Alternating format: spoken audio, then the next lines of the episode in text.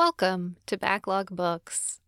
In this podcast, I will be recapping and discussing what I've been reading lately. My name is Kara. Thank you for joining me, and please be prepared for some spoilers. I know I said I would probably talk about The Seep by Chana Porter this week, but on reflection, I'm actually going to set that one aside for now. I do have like a draft for it, but I'm still kind of processing it. It was really good and I really enjoyed it, but there are some books that just don't fit in my podcast brain, and right now that's one of them. When I try to talk about it, it's like my brain shorts out. I'm like, there's, it's about, and, and then stuff happens and she, and, oh, it's about a woman processing the loss of her world and her wife. Really, her world sort of summarizes it. Um, but it's, ah, it's good. I just don't know how to talk about it yet. So maybe I'll read it again and have a better idea of what to say in an episode. But for now, that one's going to the archive. So instead, this week, we're talking about The Rest of the Kingston Cycle by C L. Polk. I talked about the first book, Witchmark, in episode sixty-four, and this time I'll be covering the final two books of the trilogy, Stormsong and Soulstar.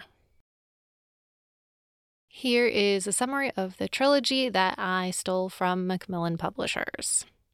C L. Polk's historical fantasy series The Kingston Cycle combines a world of witches and wizards with an enchanting Edwardian England setting. Miles Singer, born with magical abilities, hides who he really is and joins the war efforts to escape his troubled past. But when desperate measures force him to use his healing powers, his true character is exposed, and there's no turning back. This gaslamp historical fantasy series, full of impossible romances and action-packed wizard battles, begins with the critically praised Witchmark. Now, the first book, Witchmark, was published in twenty eighteen, followed by Stormsong in twenty twenty and Soulstar in twenty twenty-one. Our author, C L. Polk, lives and plies their trade in Canada. I believe their most recent work is the novella Even Though I Knew the End, which was published in twenty twenty-two. I don't see any new book announcements from them, but their website has links to their socials if you want to keep up with them. So, as I briefly mentioned, for information on book one, I recommend you listen to episode sixty-four of this podcast, Witchmark. I have retitled it to The Kingston Cycle, Witchmark, so it's easier to find in the archives, and that way it's a little more obvious that these episodes go together, kind of like I'm doing for the Vorkosigan saga. So just a quick reminder about this world. It's a secondary world fantasy, and it feels a little bit alternate history almost. I really liked the setting. It's kind of gaslamp fantasy. It has some technology, but it's an Edwardian era style setting with magic. There are phones and an electricity equivalent, and cars exist, but are really rare and almost more trouble than they're worth.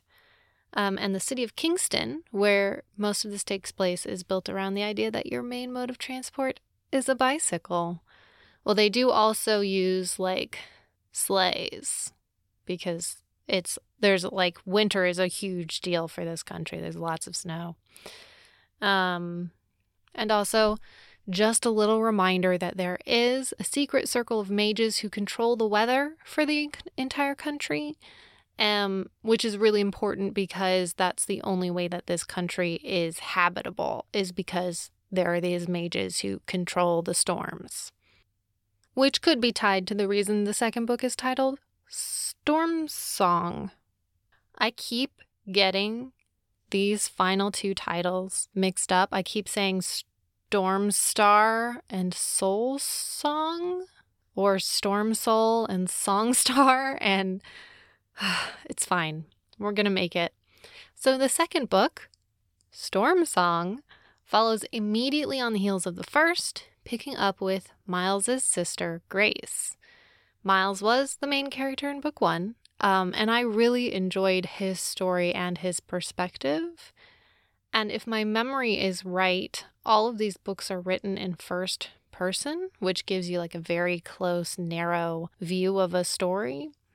And I took a little break in between reading book one and book two, and I'm glad I did, because I wasn't ready to continue this story through someone else's eyes. I really enjoyed Miles as, like, the main point of view character. Part of that is that it was easier to sympathize with Miles because even though he had, like, the same upbringing as Grace, Grace is less easy to sympathize with because she is so firmly entrenched in the corrupt systems of power in their country. While she acknowledges the need to change their country and the way their society works, she is trying to make these changes inside the system. And it does help that Grace wants to make changes, but she pushes for gradual change that can be done inside the system, and she has to make a lot of compromises. And part of the problem is that no matter how many little changes and improvements you make in the system, if the system itself as a whole is corrupt, there's only so much improvement that you can make. So in the first book, Miles and Tristan uncovered that the country Aeland was using witches and the souls of the dead to generate ether. And ether is like their electricity. So for the last twenty or so years, Aeland has been using ether to power everything. Witches are locked up in asylums, proclaimed insane, and forced to work at capturing the souls of the dead and channeling them through the ether power lines. This is bad, uh, and definitely not a metaphor for anything in modern society. The prison industrial complex. Okay, so the rich echelon knows the truth about ether, but most people in their day-to-day lives have no idea about it. They just accept that witches are dangerous and must be locked up, and that's it. Miles and Tristan were able to destroy the magic network holding the souls captive. They had the help of Tristan's people, the Amaranthines, who are like magic elf fairy guardians, angels of the afterlife, sort of. Tristan's people have a vested interest in making sure that souls don't get trapped in ether power lines. So as of book two, the magic network trapping souls is gone, but the witches are still imprisoned in asylums. The people who created the ether system are still in power. Winter is on its way, and the whole country has come to rely on this power source to light and heat their homes. Miles and Grace's father, Sir Christopher, is one of the main antagonists in these books. There are other antagonists, um, but he sticks around the longest and causes the most problems. He's like the face and hands of this corrupt system. He is also the Queen's main advisor and basically magic prime minister. But illness and now controversy have driven him from his official position. At the beginning of book two, Grace is trying to consolidate her own power and position to take over her father's role. And she has to walk a careful line between all these groups with different interests and power, and still hold on to her own power and influence through tact and diplomacy. She mostly works with the rich and the magic nobility. She wants to free the witches and have them absolved of any so-called crime, which is apparently a tough sell to a lot of people. It does help that the Amaranthines also want the witches freed, and they're threatening magic retribution if Aeland doesn't get its act together. In addition, the Amaranthines want justice for the imprisoned witches and the people of Lanier, who in the first book, Aeland went to war with in order to get more souls to power their ether network. The Queen of Aeland is against admitting any fault, and the rich and powerful, most of them mages themselves, are on her side, even with a threat of Amaranthine magical rebuke hovering over them. But the Queen's son is also on Grace's side. All he needs in order to help is a promise from Grace that she'll help him overthrow his mother and put him on the throne. I'm sure that's fine. What's a little anti-monarchy plotting between friends?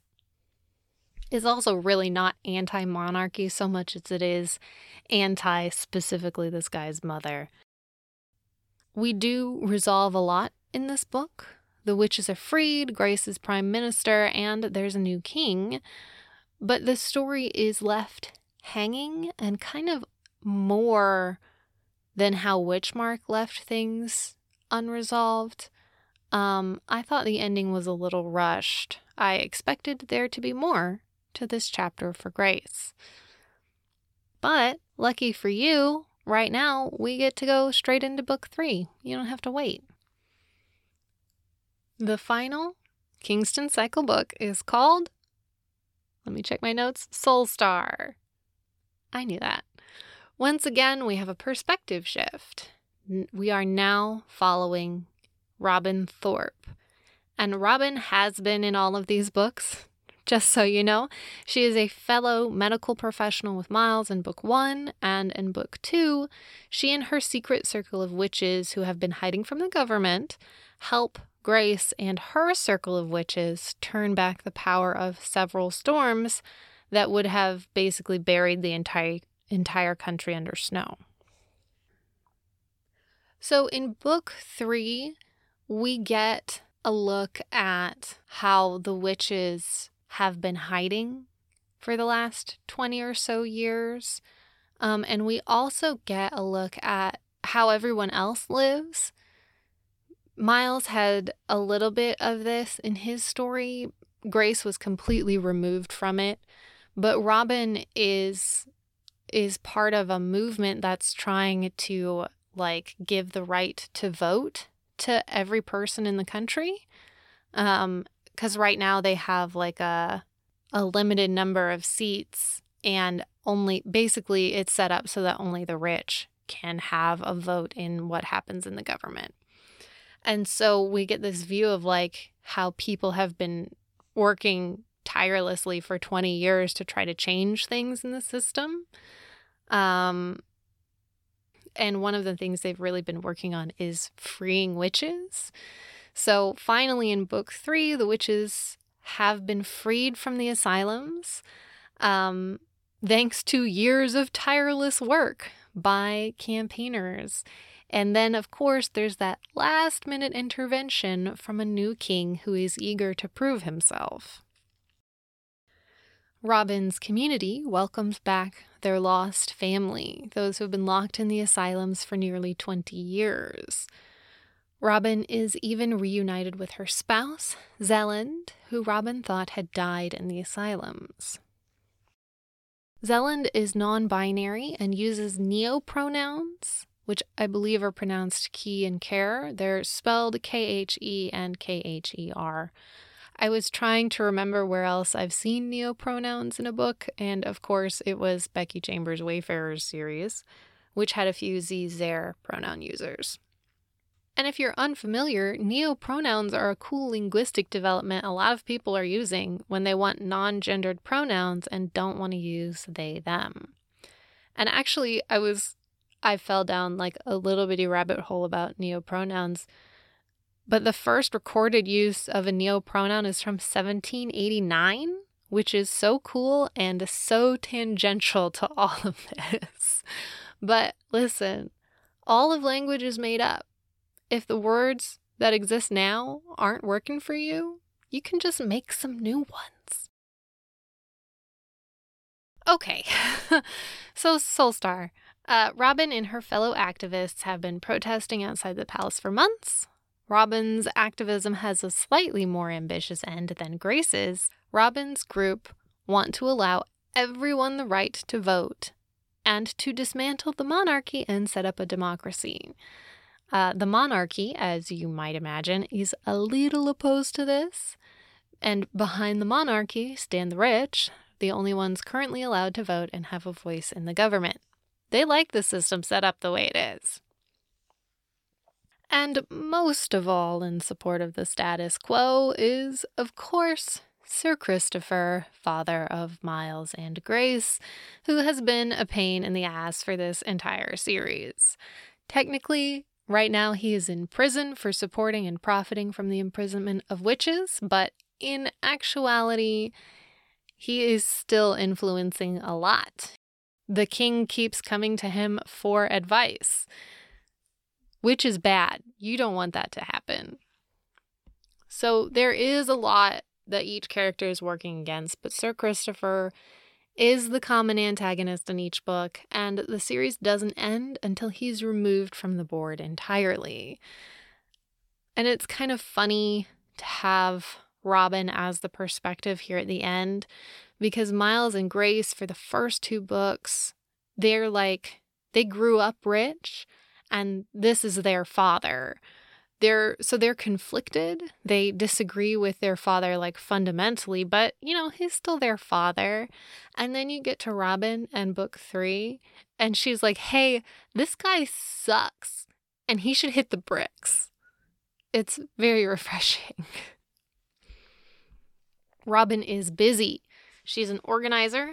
She's juggling the return of thousands of witches from the asylums, organizing fundraisers and events, the reappearance of a spouse long thought dead, the Prime Minister, Grace, offering her a job, the new knowledge that she has magic, because Robin's magic is to see and speak with the souls of the dead. And of course, for the last twenty years, all souls have been trapped in the ether network, so she had no idea what her magic was, basically. Uh, and that's just the tip of the iceberg for what's happening with Robin. And then the leader of their movement, their democracy movement, is assassinated.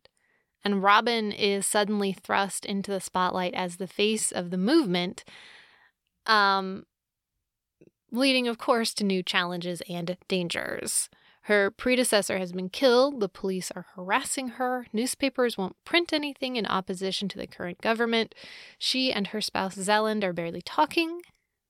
It's a lot. It's a lot to handle. Robin will need to rely on her friends, including Miles and Grace, her family, and the ghosts of those once trapped in the ether network if she's going to change things for her country. I liked this trilogy a lot. I've been thinking about how each book is structured and what it focuses on.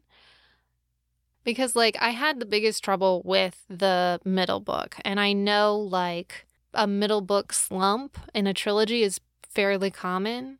Um, and I think part of it is that, like, the storyline is left kind of hanging in book two, which is, of course, necessary, because you have a whole third book you need to write.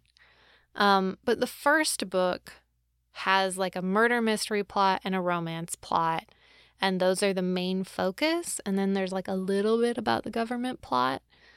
Um, and the first book wraps up both the murder mystery and the romance plot.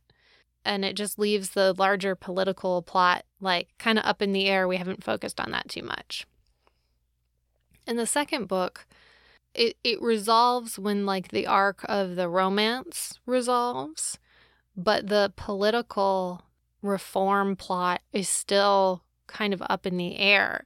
And Grace's plot is so much more connected to the government reform plot. And, like, yes, there's a new king at the end of book two, but it feels unresolved because all they've done is moved within the current corrupt system and not done anything to affect real change. Um, and then in book three, the government reform plot becomes the main focus. And while there is a romance plot that does get resolved, it's really focused on the reform. Um, and it's nicely resolved at the end, which gives the trilogy a good, strong finish. I just really struggled with Grace, I think. And you know, part of that is what I said before, is that she's so firmly entrenched in the system. But as a whole, this trilogy was easy to devour, which has been a nice break from some of the extremely long books I've been reading lately. These are definitely books meant to be read together. Some series you can pick up any book and be fine, but I really think this whole thing works better as a set. If you want more media like this, you sh- just watch Full Metal Alchemist Brotherhood. Um, there's probably some other suggestions I could give you, but that's the one that immediately comes to mind. Um, and you can join me next time to hear about The Shadow Rising by Robert Jordan. We're getting hyped up for season two of the Wheel of Time show, finally. Uh, and Daniel will be joining me for that. As always, you can contact me at backlog books pod at gmail dot com. If you enjoyed this podcast and would like to support it, the best way to do that right now is to rate and review it, or just share it with a friend. You can find the pod on Facebook at Backlog Books Podcast or at backlog books dot com. The music is by Joseph McDade. You can hear more of his work at joseph mcdade dot com. Thank you for spending this time with me. I hope to talk with you again soon.